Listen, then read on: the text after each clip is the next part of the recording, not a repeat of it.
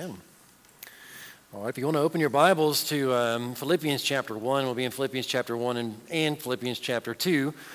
The last few weeks, we have been uh, talking about this process of renewing your mind and what that means in a few different aspects of the things we've been speaking of.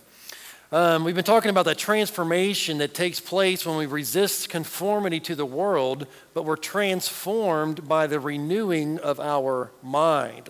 And as I began studying this over the last couple weeks, I'm finding out that there's a lot about our minds and renewing our minds when it comes to walking um, according to the, the gospel and, and following Jesus Christ. But we want that transformation. We want that transformation into more, to be more like Christ. And, and the passage that I found on that, if you would just, just turn over to Ephesians chapter 4. Ephesians chapter 4 is about one page over, probably from where you are in Philippians chapter 2. In, in verse 17, it says this, says, This I say therefore and testify in the Lord that you should no longer walk as the rest of the Gentiles walk in the futility of their mind. And in verse 22, he talks about this transformation that takes place from that mindset to this mindset. In verse 22, it says that you put off concerning your former conduct the old man which grows corrupt according to deceitful lusts, and be renewed in the spirit of your mind. And that you put on the new man, which was created according to God in true righteousness and holiness. The renewing our minds, we are casting off the conduct of our old man, the, the person we used to be before we knew Christ as our personal Savior. And we, are, and we are continually in the process of being transformed in the likeness of Christ when we continually renew our minds with the Word of God.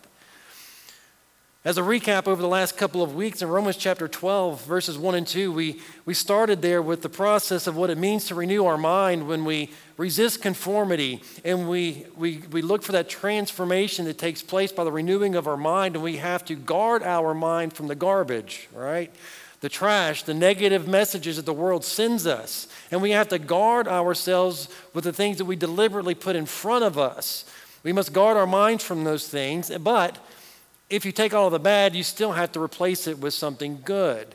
If, if, if, whenever you're restoring a car or something, you can remove all of the rust, but you still don't have a good car until you replace it with good metal and have a complete whole car. So, therefore, we must fill our minds with those things that are, um, that are, that are preached about and taught to us in the Word of God. So, we must remove the bad as well as fill it with the good, and the transformation will start to take place from the inside out. And the things that we have in our minds will manifest in our behavior outwardly before the world.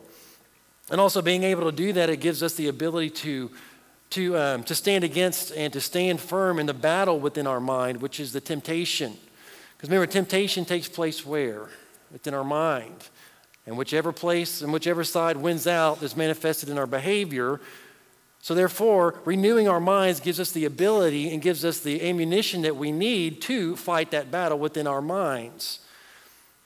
As, as well as this renewing of our mind is a spiritual growth process which requires a desire of our hearts that is given to us by the Lord to desire Him, to become more like Him, to know Him more and more each day, but it also requires a very disciplined decision as a daily practice in our lives. Growing spiritually is your personal responsibility. Where you are with your Lord, your relationship with God, however it may be, whether it's on the rocks or whether you're on a high point, where you are spiritually is your personal responsibility. And therefore, we have to make a decision to be devoted to Christ on a day to day basis. So, renewing our mind um, helps us to do that, to grow spiritually and desire a relationship with Him even more and more each and every day. But when we as individuals, when we become transformed by the renewing of our mind, we, when each and every one of us take this renewal process and we go through this day to day effort and actually choosing to follow the Word of God, to read the Word of God, to really um, soak ourselves and our lives with what, what the Bible teaches us, then, we are, then what we do is we become one minded. One minded. If you will, just turn with me to um, Philippians chapter 1 and verse 27. It says, Only let your conduct be worthy of the gospel of Christ, so that whether I come and see you or am absent, I may hear of your affairs, that you stand fast in one spirit, with one mind, striving together for the faith of the gospel. Whenever we as individuals take on the responsibility of our spiritual growth and our relationship with Christ, a byproduct of that is that God's people will be of one mind, God's people will be unified. We will stand together, striving together for the faith of the gospel. It's just a byproduct. You know, unity is not really the, the, um, what we, what we strive for. We strive to be like Christ. And in becoming like Christ and being transformed like Christ, unity of the body of Christ, the church, is a byproduct. We are unified because we have a single source from which we draw our decisions from. And it's an unchanging foundation. And if, if, if, and if and when we all individually live our lives according to the Word of God, then we are unified as a byproduct. As we continue reading, skip down to chapter 2, verse 1. It says, Therefore, if there is any consolation in Christ, if, there, if any comfort of love, if any fellowship of the Spirit, if any affection or mercy, fulfill my joy by being like minded, having the same love being of one accord, of one mind. Let nothing be done through selfish ambition or conceit, but in lowliness of mind, let each esteem others better than himself. Let each of you look out not only for your own interests, but also for the interests of others. I want you to understand just because you may be unified together on a, on a topic or an idea, doesn't mean that you're right. Okay, have an understanding. But there are qualifications and standards by which we must judge our mindset and the things upon which we are unified. In order for us to be unified for the sake of the gospel and unified with God, there's a standard that we have to meet, and it's found in verse 5. Let this mind be in you, which was also in Christ Jesus. Just because you can gather a militia together and be unified towards a certain target doesn't mean that it's right.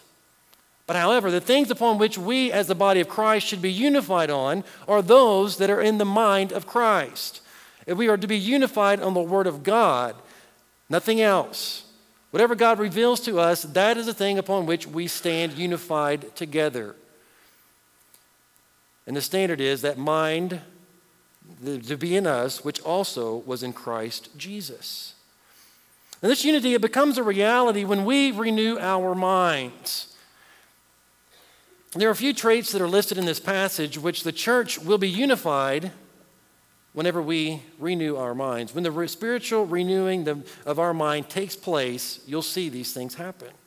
So, starting in verse 1, what we're going to look for says, Therefore, if there is any consolation in Christ, First, we're going to have a unity and consolation.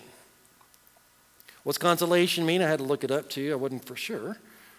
But it means to encourage, it means comfort, it means exhort and strengthen one another. Whenever we all get on the same page with Jesus, when we all renew our minds with the Word of God, we're going to have a unity and consolation. The very beat of the Spirit of God is there to help us to encourage us, to comfort us, to strengthen us when we need it. We are to be one in spirit, and we are to be busy about the ministry of the church. You know, we're to take the disturbed and the upset person, we're to take them and to console them, to comfort them, to encourage and to strengthen them. If you really think about that, if we did have a unity and consolation, across the board worldwide amongst the body of Christ, of all believers. Imagine the spirit of unity that would actually flow through the church if all the members would just let the consolation of Christ flow through them. It'd be a great, great unity there. There would be no murmuring, no grumbling, no disturbance, no disunity whatsoever if we were unified in consolation and unified in encouragement. Because there would be no one seeking to be discouraging. There would be no one seeking to discomfort someone or to tear someone down, but we would be about the business of encouraging one another in our walk with Christ. If somebody's downtrodden, they've fallen in sin, we would be there to encourage them, not to tear them down, but build them up. So, unity and consolation would actually take place if we all, as individuals, renewed our mind according to the gospel. In 1 Thessalonians 5:11, again it said, "Therefore comfort each other and edify one another, just as you are doing." So we are to comfort one another and be unified in consolation. Secondly, the second thing that was mentioned there is love. Unity in love would be another one of those things. If we re- renewed our minds as individuals and became more and more like Christ, we would become one in love as well. The love of Christ stirs a person to keep the unity amongst believers. This love is a selfless, sacrificial love that gives itself for others, unconditionally given to those around us. This love goes so far that it loves a person even if they don't deserve it. Right? It actually loves a person who utterly is unworthy of being loved. So, where do we get that example? Well, take, we don't have to look very far. We can look in the mirror and we can see the love that Christ offered each and every one of us and how undeserving and unworthy of that love that we are. Actually, he goes on to express that further and further along in, in, uh, in, verses 5 through 11, talking about the, the sacrifice that Jesus Christ made on the, on the cross, that he was actually obedient to death, even the death on the cross. That's the love that was expressed. We were so undeserving, so unworthy, but yet he was willing to extend his love, his grace, and his mercy to us in hopes that we would choose to have a relationship with Him. So we're to be one in love. We're, we're to have that type of love for one another. And if we experience that type of love worldwide through the body of Christ, if we were all as individuals truly pouring ourselves into, into His Word and allowing it to transform our lives, imagine the spirit of unity that would be there. Imagine the spirit of unity that would exist amongst God's people worldwide as well as local congregations if every member would love and let the love of Christ just flow through them. The expression of Christ in our day to day life to the people around us would impact the world so greatly. No bitterness, no anger, no strife, no action to tear someone down, but only to lift them up. The spirit of love. And in verse 2, he mentions it again. In verse 2, he says, you know, having the same love. Now, this is the answer to unity, but how desperately the church needs its members to let the love of Christ flow through them to each other.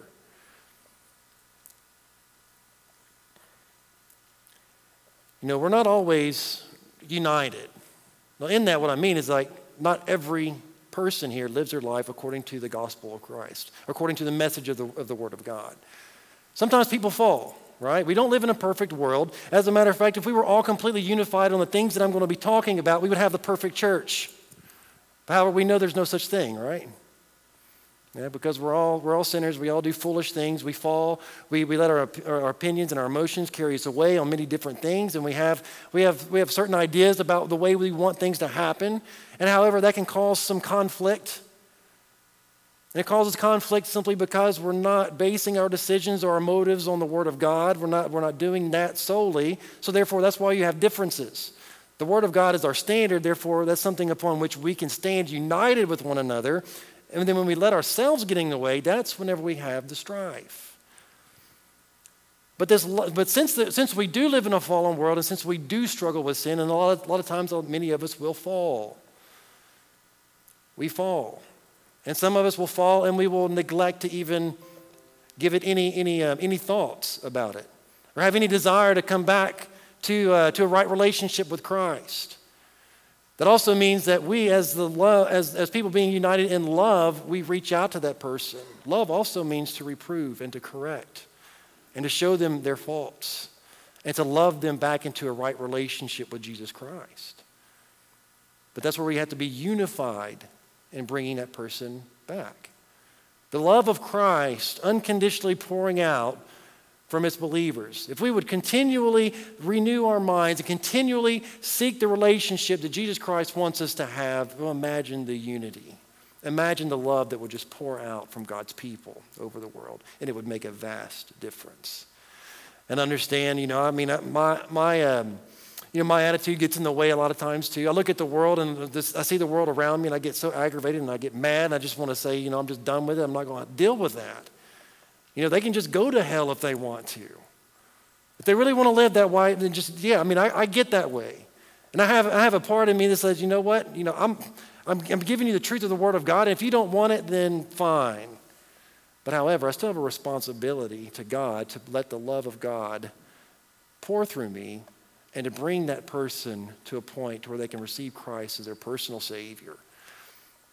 I cannot let myself get in the way, but I need to objectively follow with what the Word of God tells me. And I can, and I can do that when I continually renew my mind according to the Word of God. Number three, you would also see a unity in spiritual fellowship. He goes on to say, he says, if any fellowship of the Spirit. Know, when a person trusts in Christ, two things happen. The Spirit of God does two things. One, the Spirit of God enters into the heart of that believer. Upon, upon understanding that we, that we are sinners and we are in need of the Savior, and we repent of our sins and cry out to Jesus Christ, and we seek forgiveness of our, of our sins, and we trust in the work that Jesus Christ did on the cross, we are saved. And the Spirit of God indwells Himself within us. That's the one thing that He does, but also, not only does He not only does he um, take up residence in the heart of those believers, but he also, in doing that, creates a spiritual union between new believers and other believers. There's one thing in which we all have in common as believers of Christ we all have the Spirit of God that dwells inside us. We all have that same Spirit that is encouraging, that is loving, that directs us in, in the way that we should live. And if we, have, if we all have that single source that is all pushing us towards a goal and a purpose, which is exactly the same, we have an element of unity there that should be exercised.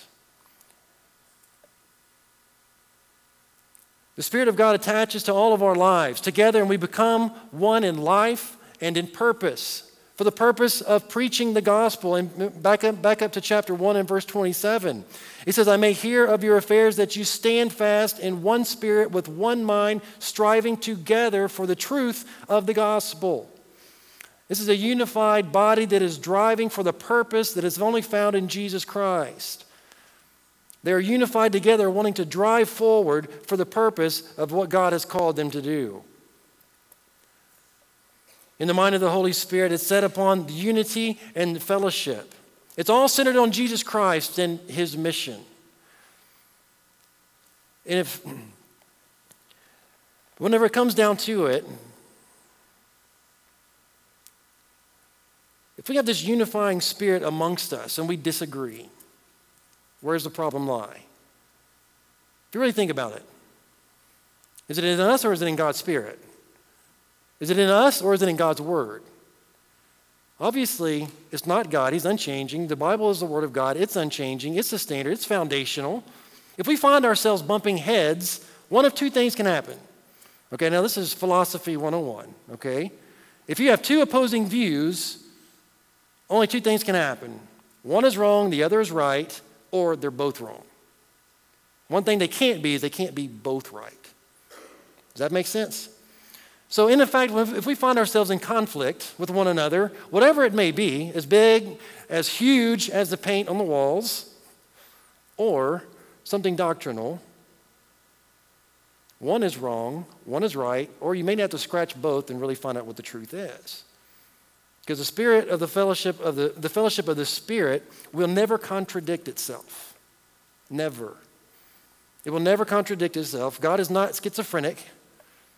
Okay, he's got one idea, one purpose, one goal, one body of believers in this world that he is working to accomplish his, his, his goal here.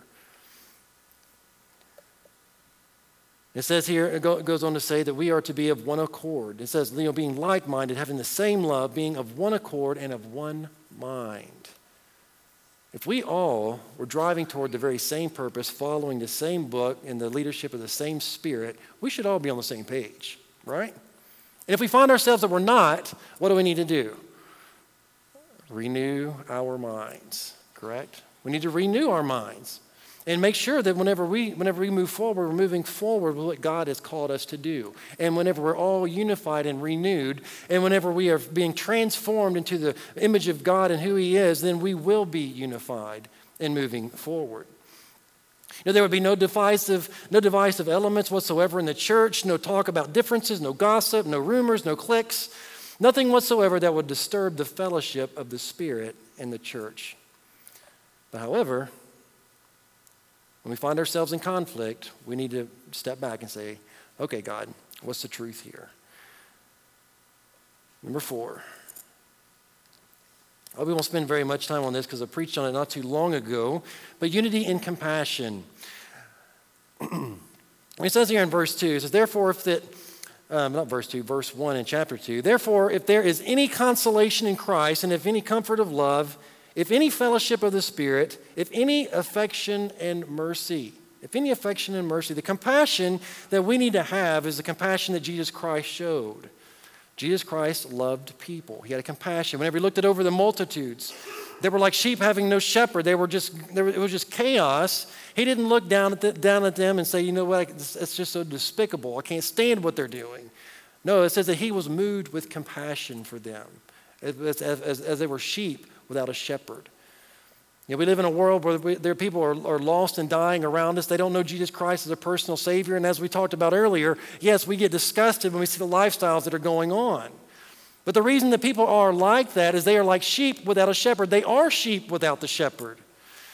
They are not drawing from the standard by which you and me should be drawing from, which is the Word of God. They don't have a relationship with Jesus Christ.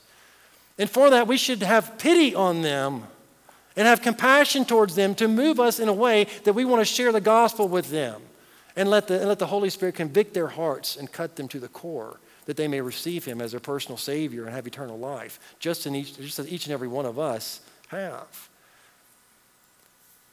But we need to have that compassion. We need to share that compassion. And finally, we see the unity of humility. Here we see it's the lowliness of mind. It says, Let nothing be done through selfish ambition or conceit, but in lowliness of mind, in humility. Now, the first thing that he talks about there in that verse, he says, Let nothing be done through selfish ambition or conceit. You know, I mean, you don't have to go very far. You can flip your TV on you can find in different areas, and sometimes even in your own neighborhood, Believe it or not, that some people will seek glory for themselves in the church. Oh, yeah, it's true. Yeah, it's true. And people will build a castle, you know, using the church to do so, to build themselves up, to give them a place of, of, of power and of, and, and of authority. And we see, as we see it worldwide, that people use religion for that in many different cases. But they look to seek vain glory for themselves. There's something that the scripture calls conceit or vain glory or empty glory. And people do that. But he says, let nothing be done through selfish ambition or conceit. Now, in doing this, can, in fact, cause divisions within the church. Because whenever, it, whenever we notice it and we see it, we're disgusted about it, right? And we don't like seeing it. And what do we do? Did you see him? Did you see her? It kind of starts to divide people. But not only for us in today's, in today's world, it actually happened with the disciples in Luke chapter 22. In Luke chapter 22 and verse 24, listen to this, is now there was also a dispute among them as to which of them should be considered the greatest. You're like, well, who's the greatest here? We know the worst is that's Judas, right? Yeah, but I got to be better than the rest of these guys. But it calls to dispute. When it comes for us actually um, um, uh, performing and doing the things that we, um, we are doing for the purpose of building ourselves up or for a selfish ambition or conceit, it will cause divisions. It will break up unity. And we fight that by being humble and living our lives in humility. On Sunday night, a couple of Sundays ago, I mean, I, I, I let, I let everybody know that, you know, I love, I love talking about humility, you know, and I actually wrote a book on it. It's a really good book. It's a really, it's a great book on humility. It's a great, it's a great book. The title of it is The Three Most Humble People in the World and How I Trained the Other Two. Right? But humility is something that we really need to exercise in order for us to maintain the unity within the body of Christ. Never doing anything for selfish ambition. In Galatians chapter 5 and verse 25, it says, If we live in the Spirit, let us also walk in the Spirit. Let us not become conceited, provoking one another, envying one another. You know, envy and jealousy, there's really no place for that in the Lord's house. There really isn't. And if you think about it, jealousy, what, it, what that does, and envying somebody else's position or, what or their talents or something that they've done, that envy will kind of drive us to want to position ourselves up above that person or to try to meet that level of standard and maybe even try to keep people down. Now, what that will do is that, is that one, keeping people down also keeps you down. Okay, whenever you're trying to hold someone down, you have to stay with them. So, just for instance, like we're here on, this, on these steps and someone's coming up, but I don't want them coming up here because I've got my castle. If I want to hold them down there, I've got to walk down here and hold them down. And out of envy and self self righteousness and conceitedness, I'm holding them down here because I want to make sure I maintain my status above them. But in humility, Whenever we, whenever we esteem others as better than ourselves, as you'll see further on in, in, that, in that verse there, in order to do that, when you start lifting people up and pushing them up, you too rise up with them. Does that make sense? In the spirit of humility, you will rise further than in the spirit of self ambition and conceitedness. He says, Let each esteem others better than themselves. You know, a humble person may be a position of power. A humble person may have a position of power, wealth, fame, and even much more. But a humble person, even though he possesses the power, wealth, and the fame, he carries himself in the spirit of lowliness and submission. He denies himself for the sake of Christ in order to help other people. So just because you have a power or a position of power and authority doesn't necessarily mean that you're not humble. No. But you can be humble in those whenever you use it to help others. And you esteem others as better than you are.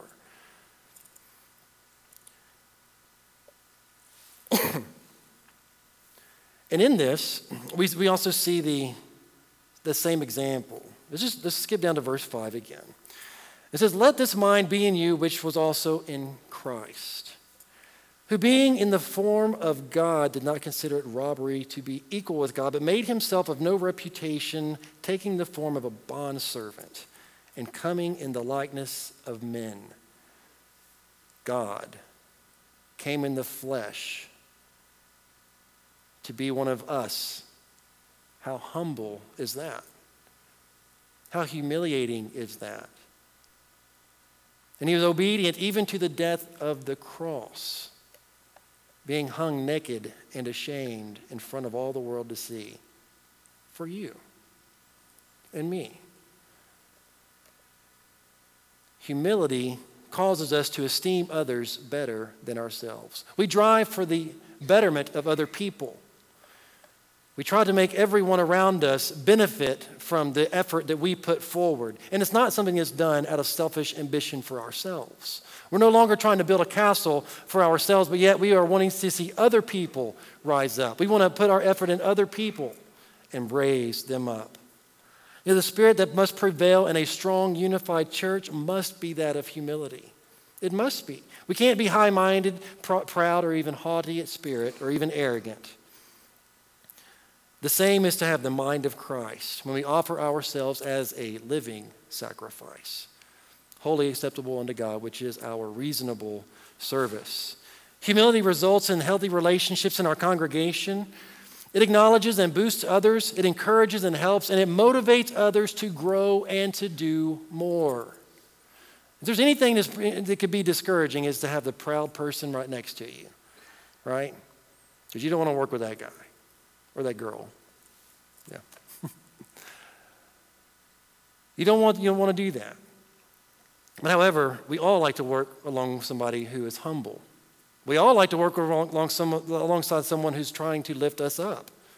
But we need to make sure that we are that person that is lifting others up. And just think if everyone was unified in this, in humility, if everyone lived our lives as, and seeing other people as Jesus saw them, if we had the very mind of Christ that gave us the ability to to not do to, to eliminate selfish ambition or conceitedness and for us to live in lowliness of mind and for us to esteem each other as better than ourselves man think about it wow how, the, how, how it would be transforming. And back to Romans 12, chapter 16, Paul wrote this. He said, Be of the same mind toward one another. Do not set your mind on high things, but associate with the humble. Do not be wise in your own opinions. We associate with the humble. We don't put our minds on the high things. We, we, we associate with the humble and we're unified in humility. Humility will unite us. Thinking we're better than someone else and selfish ambition and conceitedness will divide. So, however, if we're going to have the mind of Christ, we must be humble in doing so. And in closing, as we prepare for a time of invitation this morning, there's a few more thoughts. I want you to know that humility takes great courage. And for you to honestly take a look at yourself, it takes great courage to be honest with ourselves to see if, in fact, we are humble or if we are doing things for our own selfish gains. But one thing for sure, when we talk about the unity of the body of Christ, when we renew our minds, the byproduct being a unity of consolation, love, the fellowship of the Spirit, compassion, humility, we should let nothing interfere with the spirit of the unity in the church. We should never let anything divide us. But I want you to understand once you recognize that there's a division, once you recognize there's a separation, something needs to take place. And what is that? Renewing of our minds. Feeding your, feeding your mind with the very word of God, doing what is called be transformed into Christ's likeness. If we're all like Christ, then we're unified. If we're all transformed into what He wants us to be, then we will stand unified. If we allow the Bible to be the standard by which we make judgments on everything, we will be unified. And what Paul wrote here in verse 2, as he started off, he said, Fulfill my joy being like minded. Fulfill my joy being like minded, having the same love, being of one accord and of one mind. Paul's point was very simple, but it was direct. His joy would be fulfilled by the unity of the Philippian church. His joy. Now, I don't doubt that leaders and members of congregations all over the world and in the church, they usually have joy in Christ. There's no question about that. I wouldn't, I wouldn't doubt it. But how much more joy could we experience if unity truly existed? How much more joy? Working alongside together, striving for the one purpose, with one mind, striving together for the faith of the gospel, for the purpose that Christ has called us to do in unity, completely as one in Christ. Joy is always going to be disturbed when there are divisive, negative things taking place. We're to worship, we're to plan, we're to organize, we're to minister, we're to serve in the joy of Christ. But that only happens when we're like minded. It only happens when we're unified. It only happens when we have the same love. We, have this, we are in one accord and in one mind. And this is only going to happen when we, as individuals, take personal responsibility for our spiritual growth and we renew our minds, that we may prove what is that good and acceptable and perfect will of God. Let's stand. Let's have a word of prayer. Father, we want to thank you so much for your word today. Father, we thank you so much that. Uh, that you want us to stand in unity together for you. And Father, we thank you so much for the mission that you've given us. And Lord, we know that it's a, it's a great mission to have, but we know that we can only be the most effective when we stand together, unified in who you are and what you want us to do. But Father, I pray that if there are divisions or if there are conflicts within you know, our congregation here at First Baptist, expose them, Father, and, and let us handle it in the, in the way that you would see fit. But Father, I want to thank you so much again for Jesus, and it's in his name we pray. Amen.